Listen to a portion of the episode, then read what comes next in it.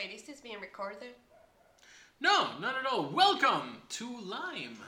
Why lime? Because we're limes in a lemon's world.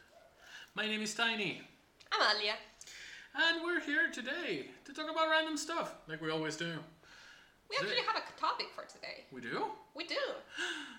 Enlighten me. Tarot, horoscope, and divination in general. All right, how did you get into horoscopes? I didn't get that much into horoscope. I think you're a lot more into horoscope than me, but the reason why I got into tarot is quite funny actually. All right, let's do one at a time. Start with you. How did you get into horoscope? Knights of the Zodiac, better known as Saint Seiya, the anime. Oh my, I've never watched that. Is it good?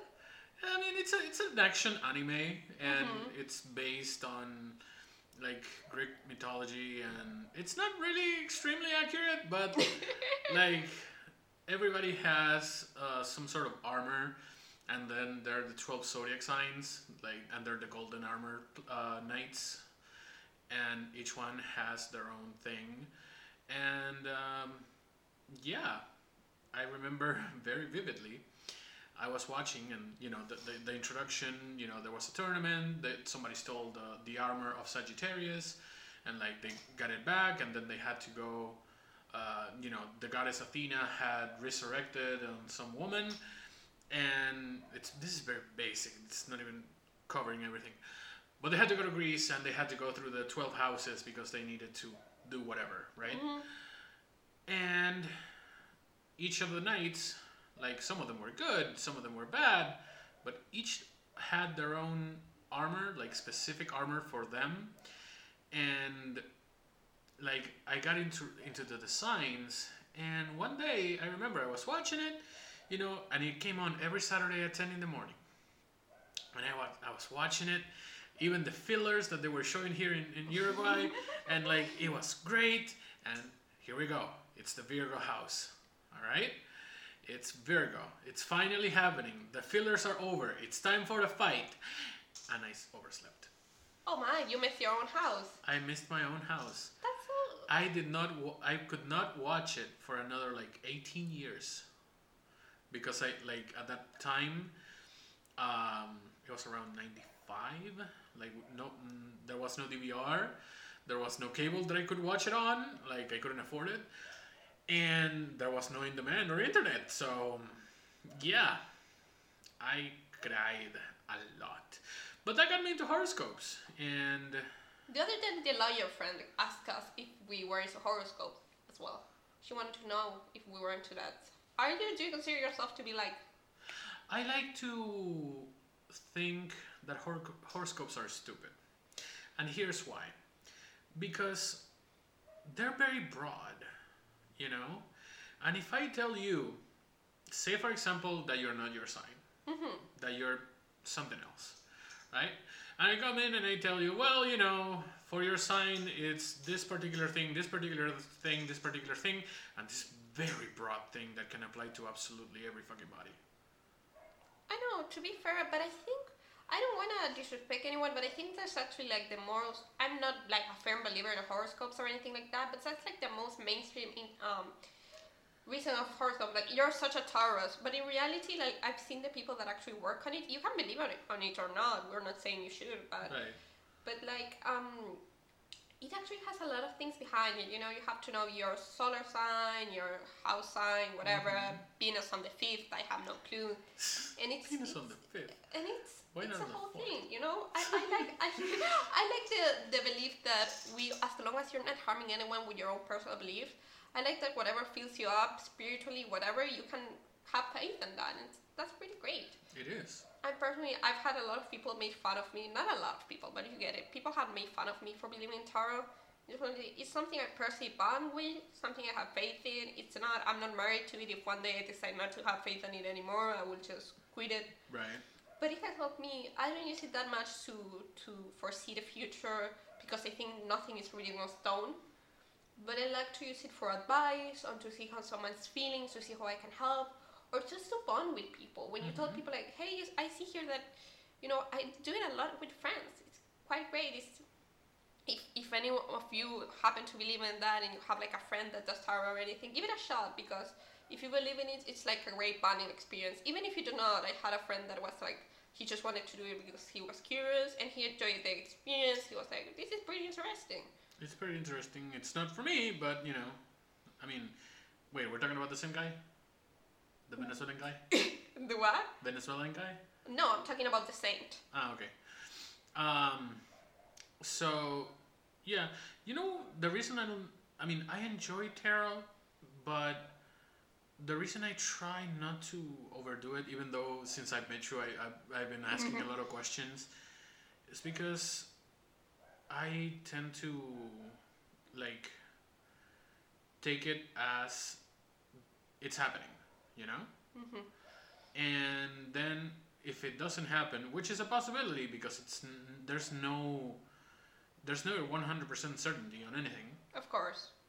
and then if it doesn't happen like i get disappointed so like i try to live my life without you know i just try to live it i try not to expect things I also believe that oracles. go on I also think remember those myths of like the Oedipus tale and everything like that that you probably learned in high school regarding how whichever Greek tragedy you have to see through through literature, which I personally really love, but I know that it's not everyone's taste. You know how the oracles always spoke the, the truth, but they decided what they wanted to say and how they wanted to say it. It was never fully accurate. That's my personal approach to tarot. That's, you consider yourself an oracle no, I don't think I'm an oracle, but. you totally do I know I don't, but I think that's my they they. no no go ahead I'm sorry. They they. Um, the the cards themselves because I'm just somebody that knows how to interpret the cards. It's, it's not my thing. I don't consider myself uh, an enlightened being or anything like that. I just try my best, and I remember I got into learning what they meant before I actually believed in them.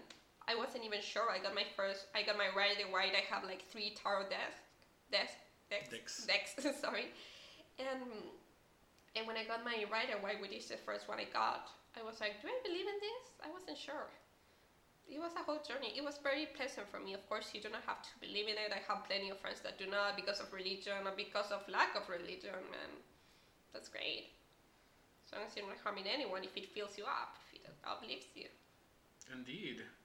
I mean, I I really enjoy tarot, and my sisters read it a lot, and you know, I got used to, uh, I guess, to do the full translation, the hippie cards, uh, cartas gitanas, Oh, gypsy cards. gypsy cards. Sorry.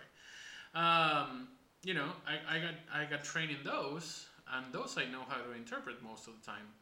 But then I finally got my own set, and it's not that I struggle with it, but it's like, it's it's I feel that it's very ambigu- ambiguous, and since I lack um, focus, unfortunately Mm-hmm.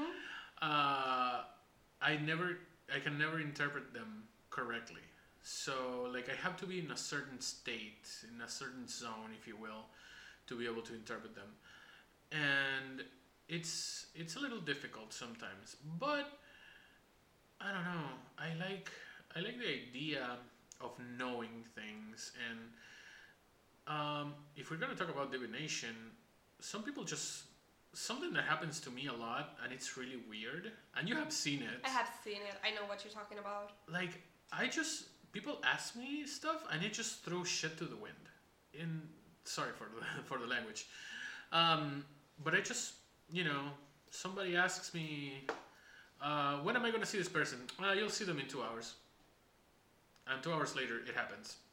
Or you know uh, when is this person going to contact me again uh, you're going to have to wait five months and five months later it happens and like i do it unconsciously i don't think about it It- i just it just comes out Is that personally when I read the tarot, the best way to do it is, is when you do it when you do it more intuitive than anything else. I remember I learned a lot about tarot by watching this girl on YouTube. She's amazing. Her name's Blatterby.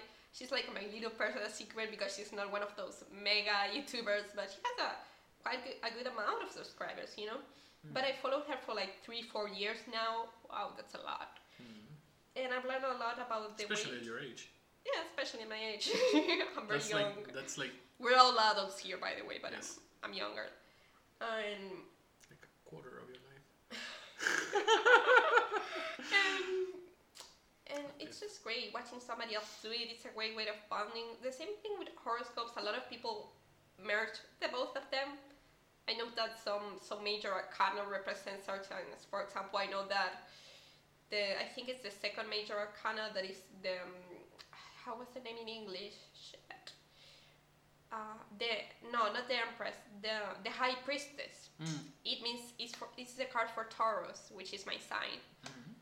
But I don't know the one that I usually use because my godmother that reads tarot for a living taught me that you have to have like a signifier for yourself. I know a lot of people do this. Mine is the lovers, just because I'm cheesy like that. Yeah, cheesy. No, not at all. Not at all. I don't know. I haven't really picked a card that I consider my own. Uh, well, on my deck, yes. There's one that I love, and it's uh, the penultimate card. It's, uh, I believe it's called the Cottage. Like, it, no. I don't even remember the name of it. I remember the meaning of it. And the meaning of it is the change is happening, and it's not optional. Like, It reminds me of the tower on the Rider Waite. The tower means something similar to that. like whatever something is going to change and there's no going back whatever happens like you cannot prevent it something is going to happen and f- there's something that calls me to that card you know It's so scary but so recomforting at the same time. Like I feel so safe with those words. Mm. I, I love when, for example, I have three decks at the moment, three tarot decks because I have more oracle decks. I have the Rider Waite, which is the most traditional one, uh, a Sexual Magic Tarot, which is pretty great. We were playing with it around. and I also have a Tarot del Fuego, which is the one I was connecting a lot with lately with a question I was asking. That one is very intuitive.